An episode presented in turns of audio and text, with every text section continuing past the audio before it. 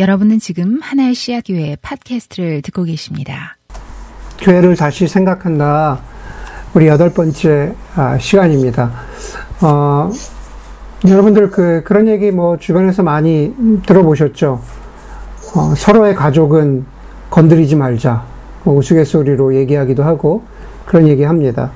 아내는 남편의 가족을, 남편은 어, 아내의 가족에 대해서 이런저런, 이런저런 말 하지 말자.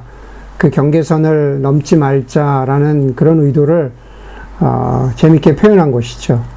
어, 서로의 가족은 건드리지 말자. 어, 서로의 가족은 건드리지 말자라는 얘기가 나오는 상황은 사실 좋은 상황일 리가 없습니다. 반대로 서로의 가족의 이야기를 하다 보면 흠집이나 실수를 얘기해야 하는 그러한 경우가 아, 더 많이 있습니다. 그런데 살다 보면은 서로의 가족을 이야기하지 않고 살 수 있는 그런 방법은 없습니다. 반드시 얘기해야만 하는 그런 상황이 생기죠. 니네 가족 왜 이러냐, 우리 가족 왜 이러냐, 뭐 이제 이런 식으로 얘기를 합니다. 어, 하지만 서로의 가족은 건드리지 말자라는 얘기를 부부 사이에 좀 가볍게 이야기하면서 넘어갈 수 있는 부부라면은 어, 꽤 성숙한 부부가 아닌가라는 생각을 어, 하게 됩니다. 가족은 내부의 이야기이기 때문에 그렇습니다. 내부의 이야기를 밖에다가 어떤 필터링 없이 하는 것은 누구도 좋아하지 않습니다. 사실은 무슨 어떤 어, 정치에서 정당이나 회사 같은 곳에서는 영어로는 위슬블로우라고 하죠. 위슬블로우라고 해서 어, 내부의 이야기를 밖으로 하면은 배신자로 찍히거나 그 경우에 뭐 심한 경우에는 회사의 비를 밝혀내서 회사가 망하는 경우도 어, 종종 보았습니다. 하지만 내부의 이야기, 뭐 혹은 조직이나 공동체 이야기를 건강하고 바람직한 방향으로 할 수 있다면 그런 이야기들이 드러날 때 그것이 좋을 리 없겠지만 좋은 이야기일 수는 없겠지만 그러나 건강한 방향으로 나아갈 수 있다면 금방 상처를 싸매고 회복할 수 있을 것입니다. 교회도 마찬가지입니다. 교회를 우리가 가족이라고 합니다.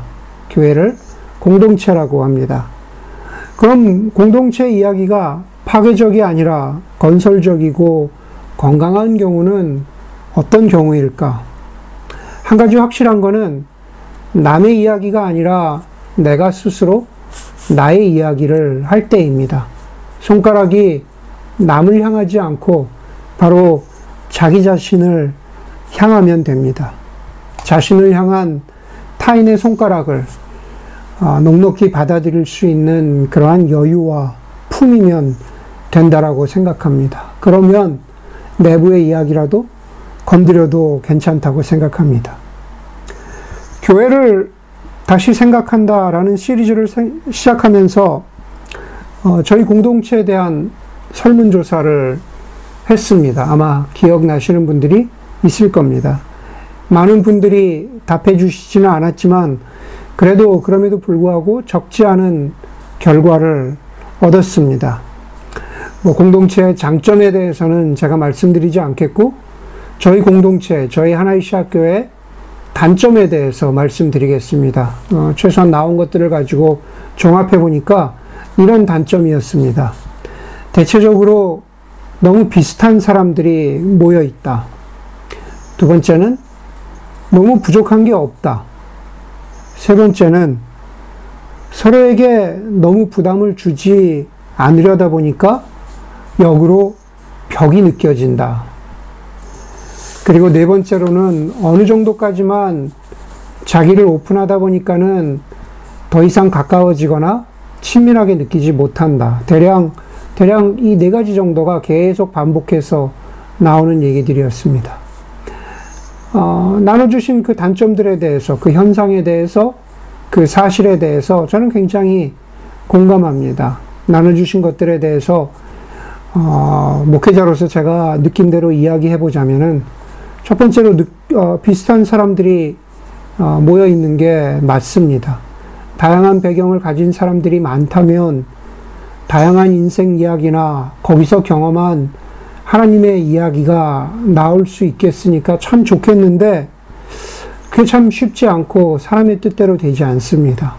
아, 참 어렵습니다. 비슷한 사람들이 모인 것이 잘못은 아니지만 그러나 좀 더 우리는 열려 있어야 하고 만족하지 말아야 하고 그걸 넘어서야 합니다. 두 번째로는 저희 교회 부족한 것이 없다는 것이 단점으로 이야기를 합니다. 뭐 미국 평균도 마찬가지고 세계 평균도 마찬가지고 부족하기는 커녕 어, 참 부유한 삶입니다. 물론 그 안에 부족함이 없다라고 이야기하는 그 안에 그 부족함의 기준이 무엇인가 다양한 레이어가 있다는 것도 알지만 그러나 일반적으로 말해서 부족한 것이 없습니다. 맞습니다. 세 번째로 성격 탓인지 아니면은 다른 어, 이유인지 모르겠지만은 우리 교인들 대부분은 서로에게 무척이나 조심스럽게 다가가는 것 같습니다. 괜찮은 것 같습니다. 왜냐하면 하도 우리의 뭐 저만 저만 봐도 하도 교회에서 서로 금방 친해졌다가 그러다가 또 금방 쉽게 관계가 어그러지는 어, 그런 케이스들을 많이 봐서인지 어, 서로 부담 주지 않으려 하면서 서로 조심스럽게 다가가는 것이 어떤 때는 좀 아쉽다가 아쉽다 아쉽 아쉽다고 느껴지다가도 또 그것도 나쁘지 않다 동전의 동전의 양면처럼 괜찮다 싶습니다. 그런데 마지막은 문제인 것 같습니다. 제가 보기엔 좀 심각합니다. 뭐냐 하면은 어, 자기를 오픈하지 않고 자기를 드러내지 않습니다. 그러다 보니까는 가까워지거나 친밀해지는데 한계가 있다고 말합니다. 좀 더 가까워지거나 친밀해졌으면 좋겠습니다. 그렇게 말하는 교우들의 마음은 아마 이런 걸 겁니다. 서로의 처지와 형편을 좀 더 알아서 좀 더 도와주고 싶고 좀 더 기도해주고 싶고 그것이 진정으로 공동체 안에서 사랑해주는 관계라는 것을 알기 때문에 그렇게 하고 싶은데 그런데 상대방이 자기 자신에 대해서 입을 꼭 다물고 있으니 뭐 해줄 게 없습니다. 내가 보기에는 저 사람은 지금 무언가 문제가 있고 어려움이 있고 뭐 이래저래 교회 안팎을 통해서 이미 그 어려움에 대해서 알고 있는데도 아무 일 없다는 듯이 살아가고 있기 때문에 내가 먼저 아는 척을 할 수도 없고 그래서 꽤 가깝다 생각했는데 뭐 섭섭한 마음이 들기도 하고 손을 내밀지 않으니 안타깝기도 하고 여러 가지 복합적인 감정이 듭니다. 라는 그러한 말들을 합니다. 그냥 단순히 지식적으로 머리로 배우는 교회 혹은 내가 과거에 이렇게 저렇게 경험했던 교회 공동체의 장점을 보면 교회는 그런 게 아닌 것 같은데 좀 더 친밀해지고 그것이 하나님 안에서 진정으로 사랑을 나누는 길인데 우리 모두가 참 젠틀하고 예의를 차리기는 하는데 조금 아쉽습니다. 라는 그런 이야기로 저는 여러분들의 설문조사를 읽었습니다. 몇 주 전 설교에서 이미 말씀드린 적이 있습니다. 어떤 현상, 어떤 사실 아래에 숨겨 있는 영적인 본질을 파악하는 게 중요하다. 예, 그것을 꼭 기억하실 수 있기 바랍니다. 오늘 본문은 바울과 바나바를 그 두 사람을 이방인 선교를 위한 선교사로 안디옥 교회가 안수하고 파송하는 장면입니다. 그래서 선교사를 파송할 때나 대부분의 교회에서 이 본문은 선교사를 파송할 때나 교회를 개척할 때 주로 본문으로 등장하는 설교 본문으로 등장하는 구절입니다. 그런데 저는 오늘 여러분들과 나눴던 우리 교회에 대한 설문조사, 우리 교회에 대한 질문과 더불어서 이 본문을 함께 보려고 합니다.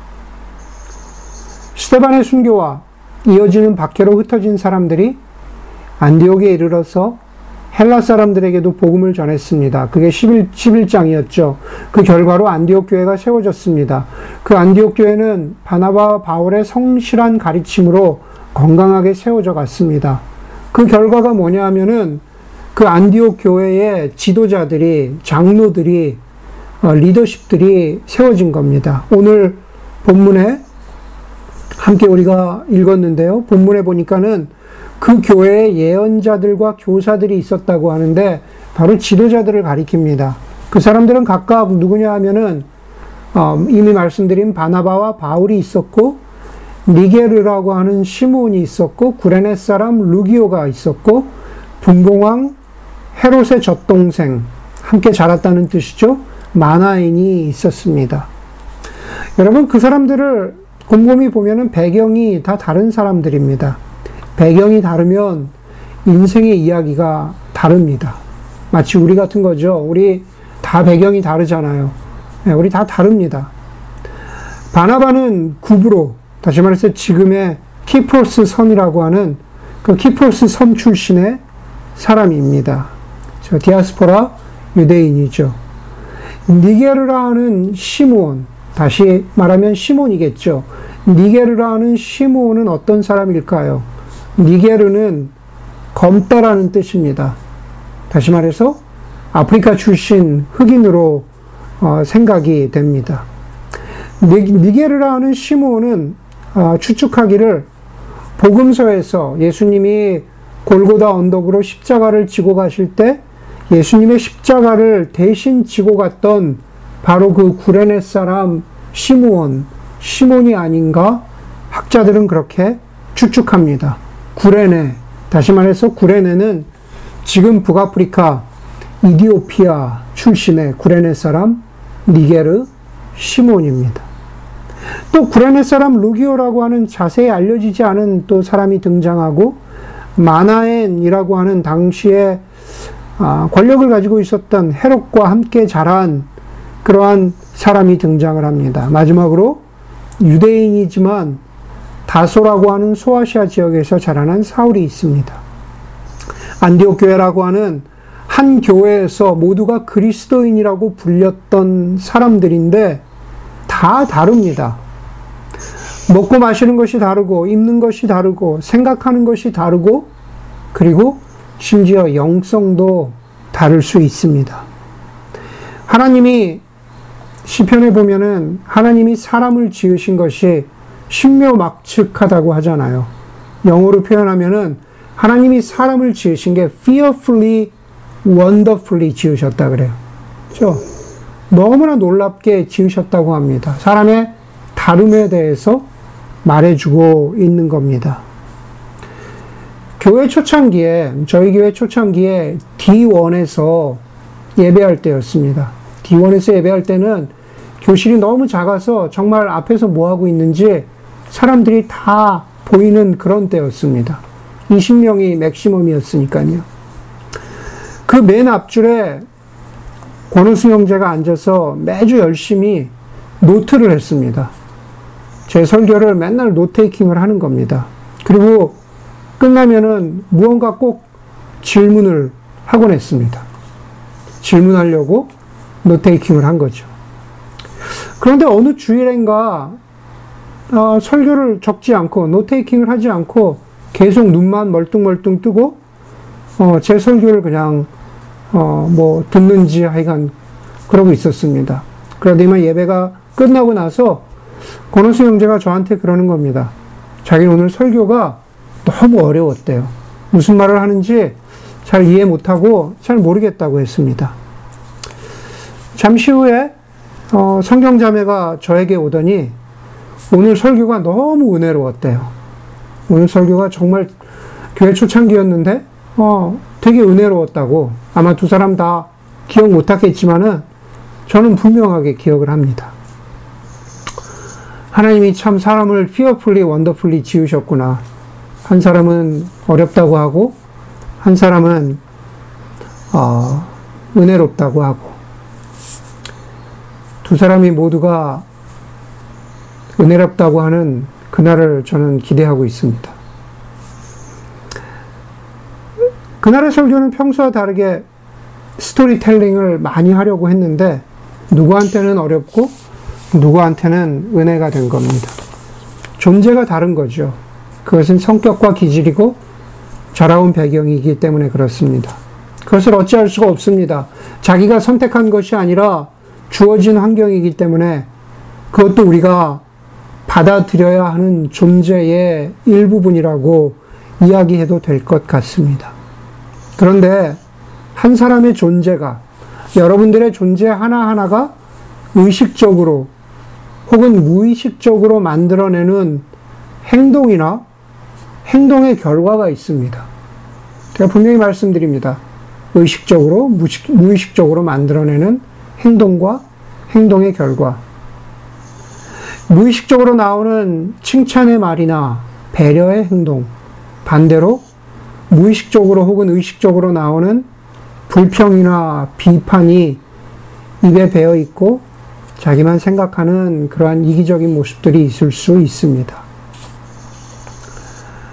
우리 교우 가운데 어떤 사람은 존재적으로 다가가는 것이 편하고 속을 이야기하고 친밀해지고 함께 기도하고 함께 격려하는 것이 존재적으로 가능한 사람이 있습니다. 그러나 반대로 어떤 사람은 여기까지라고 선을 긋는 것이 그 사람의 존재에서 비롯된 것이기도 하고 혹은 그 사람의 존재가 만들어낸 행동이나 행동의 결과일 수 있습니다. 우리 인간은 그렇게 다양하기 때문에 혹은 좀더 어, 우리 삶 가운데 남아있는 죄성 때문에 그것을 다양성이라는 이름으로 우리는 여전히 포용해야 합니다. 그렇다면 교회는 그런 다양성을 포용하는 것이 최종 목표가 되어야 할까? 그냥 다 다르다는 것을 포용하면은 그것으로 된 것일까? 여러분, 다양성을 포용한다고 해서 상대방의 존재가 바뀌는 것이 아닙니다. 사람의 존재가 바뀌는 것이 아닙니다. 교회의 목표는 다양성을 포용하는 게 교회의 목표가 아닙니다. 하나님이 우리를 교회로 부르신 이유는 하나님의 형상을 닮아가는 것, 하나님 나라를 이 땅에서 살아가는 것, 그렇죠? 바로 그것이 우리를 교회로 부르신 목표입니다. 다양성을 포용했, 포용했지만 내가 저 사람의 다른 모습을 포용했지만 그는 혹은 그녀는 같은 사람이고 바뀌지 않을 가능성이 많기 때문입니다. 여러분, 우리는 다양성이라는 미명하에 서로를 묵인하고 서로를 용납하는 개인을 넘어서야 합니다. 여러분, 우리가 성경에서 우리를 죄인이라고 이야기할 때 그것은 어떤 뜻이냐 하면 죄인이라는 것은 우리가 개인으로 살아가기를 고집한다라는 뜻이 바로 죄인이라는 뜻입니다. 구원받는다는 것, 하나님의 자녀가 된다라는 것은 그러한 죄된 개인이 인격적인 만남으로 들어간다는 뜻입니다. 개인인 우리는, 죄인인 우리는 삼일체 하나님이라는 인격을 십자가에서 만납니다. 십자가의 예수 그리스도는 개인인 우리를 인격적인 사귐으로 초대하십니다. 저와 여러분, 심지어 목회자인 저를 포함해서 우리 모두는 어떤 면에서 개인으로서 교회에 들어오고 개인으로서 교회에 참여합니다. 그러나 얼마 지나지 않아서 교회라는 공동체는 그 본질이 인격을 요구한다라는 것을 알게 됩니다. 그것은 그리스도인이라면은 그냥 알아지고 깨닫게 되는 사실입니다. 여러분 성경에서 예수 그리스도와 그리스도인의 교회의 관계를 설명할 때 그것을 신랑 신부로 표현합니다. 예수님은 교회의 신랑이시고 교회는 예수님의 신부라고 합니다. 우리는 결혼 생활만 보아도 그 비유가 얼마나 적절한지 더 설명하지 않아도 금방 깨닫게 됩니다. 개인이기를 고집해서는 결혼 생활이 원만할 수 없습니다. 결혼 생활은 개인으로 살아가는 게 아닙니다. 마찬가지로 우리가 개인이기를 주장하면 예수님이 기대하시는 공동체 일원이 되기는 어렵습니다. 성경에서 보면은 개인이 인격적인 만남이 된 시작은 바로 최후의 만찬입니다. 그 자리에서 예수님은 각각의 개인들, 각각의 제자들을 위해서 발을 씻겨 주셨습니다. 우리는 그 식탁을 기억하면서 성만찬에 참여합니다. 성만찬의 신비는 개인으로 사는 것이 아니라 인격적인 만남으로 살아가겠다는 약속입니다. 그것을 가능케 하시는 이가 예수 그리스도이시고, 그리고 지금 이 순간에도 그런 인격적인 만남을 가능케 해주시는 분은 성령 하나님의 감동하심에 마음이 움직여서 우리의 존재와 우리의 행동의 미성숙함에도 불구하고 개인을 받아들여주고 쓰다듬어주는 우리 주변의 인격들입니다.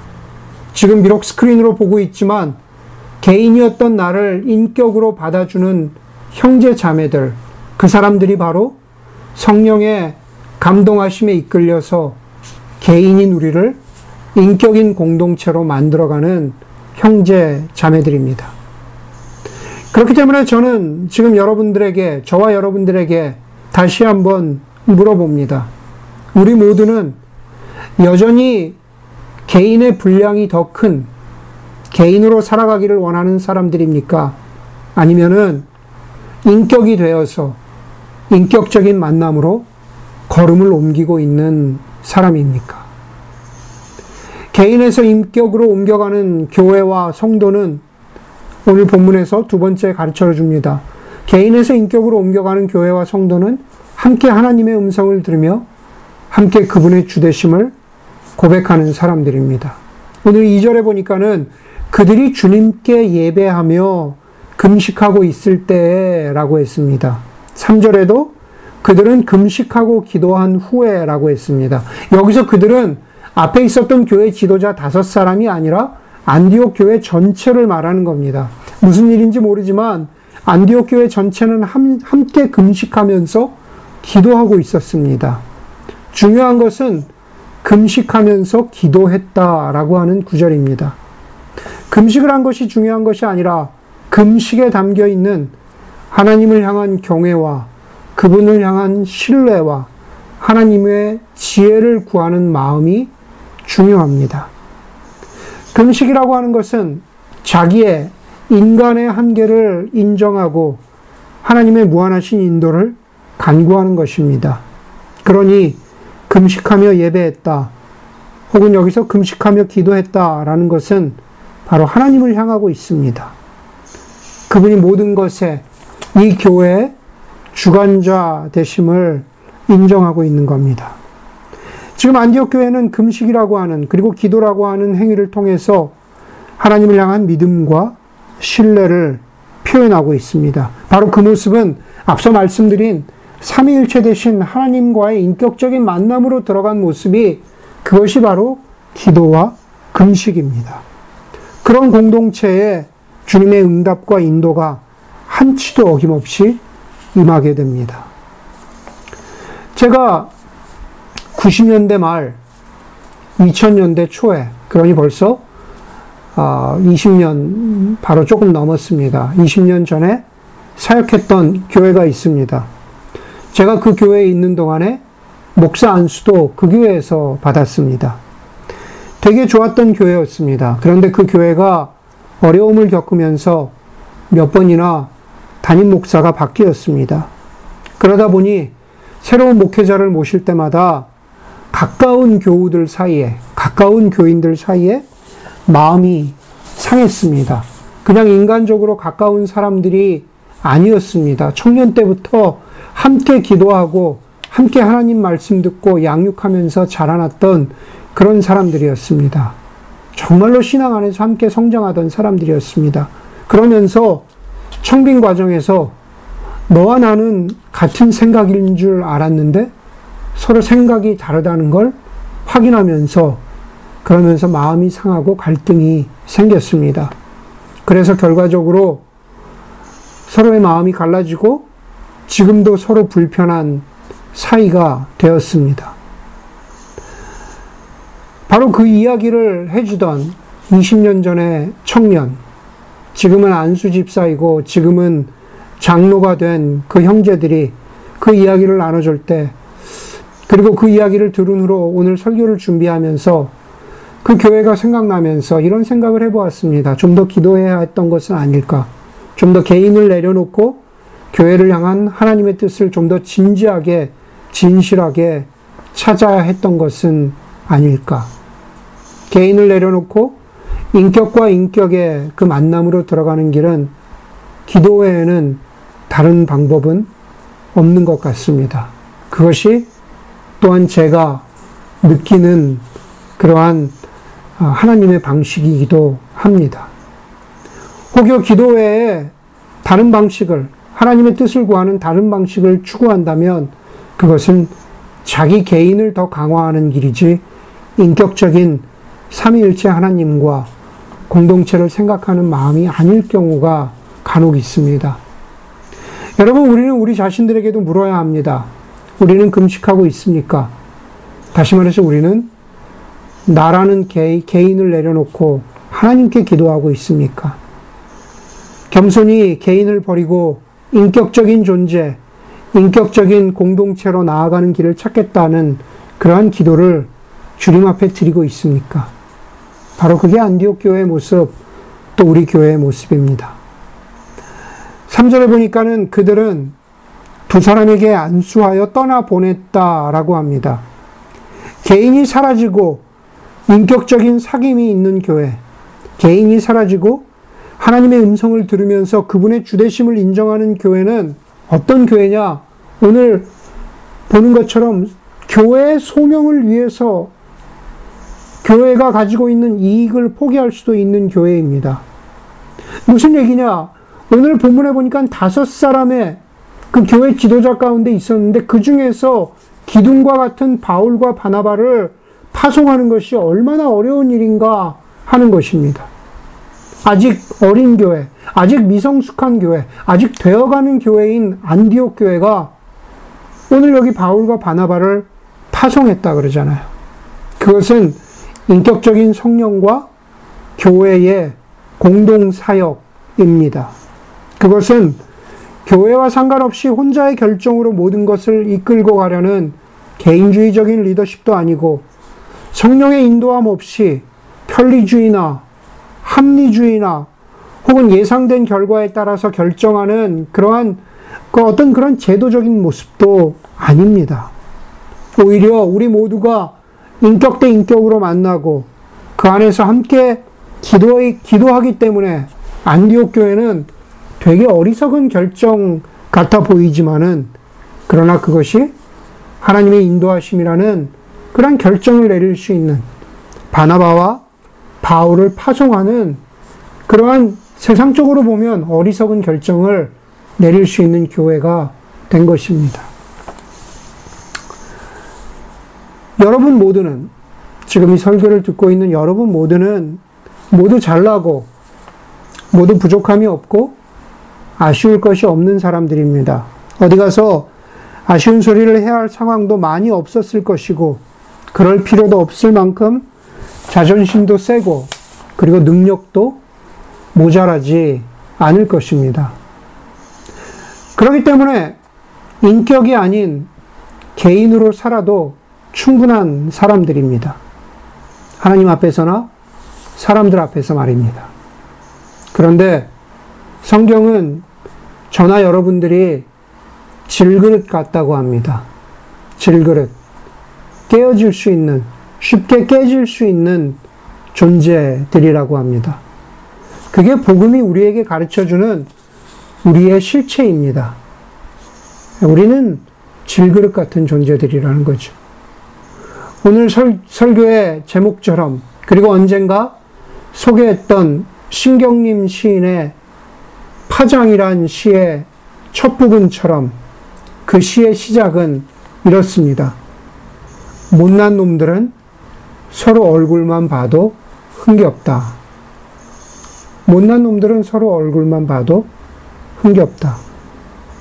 복음 안에서 우리의 존재가 질그릇이라는 것을 아는 것은 다시 말해서 우리가 못난 사람들이라는 것을 아는 겁니다.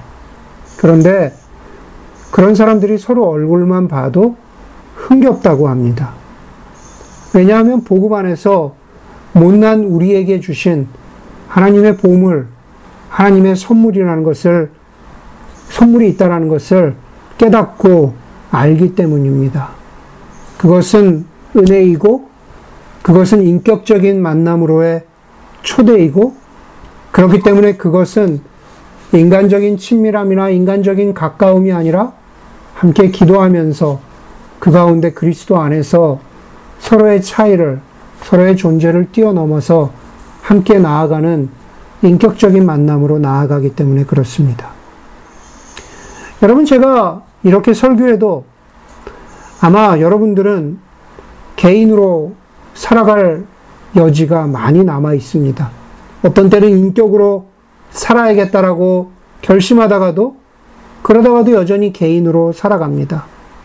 함께 기도하면 하나님이 내 마음에 자존심을 무너뜨리고 나도 드러내기를 원치 않는 내 자신에 대해서 알게 될까봐 기도하기를 거부하고 있다는 자신의 마음을, 자신의 속마음을 발견하게 될지도 모릅니다. 그런데 여러분, 그렇게 살면 우리 모두는 공동체는 커녕 하나님 앞에서도 진실한 인간으로 살아갈 수 없습니다. 여러분, 이렇게 살아라, 저렇게 살아라, 개인이기를 포기하고 인격으로 살아라, 굉장히 강요하거나 재촉하지 않겠습니다. 그렇게 갑자기 바뀌는 것이 인간이 아니라는 것을 알기 때문입니다. 그러나 저와 더불어서 혹은 이 설교를 통해서 그러한 공동체가 되어야겠다라고 생각하는 사람들이 있다면 나는 못났다. 우리는 못난 것들이다. 우리는 질그릇이다. 라고 우리가 함께 그러한 고백이 있기를 위해서 함께 기도하면 좋겠습니다. 그것이 교회의 모습이라고 믿기 때문입니다. 함께 기도하겠습니다.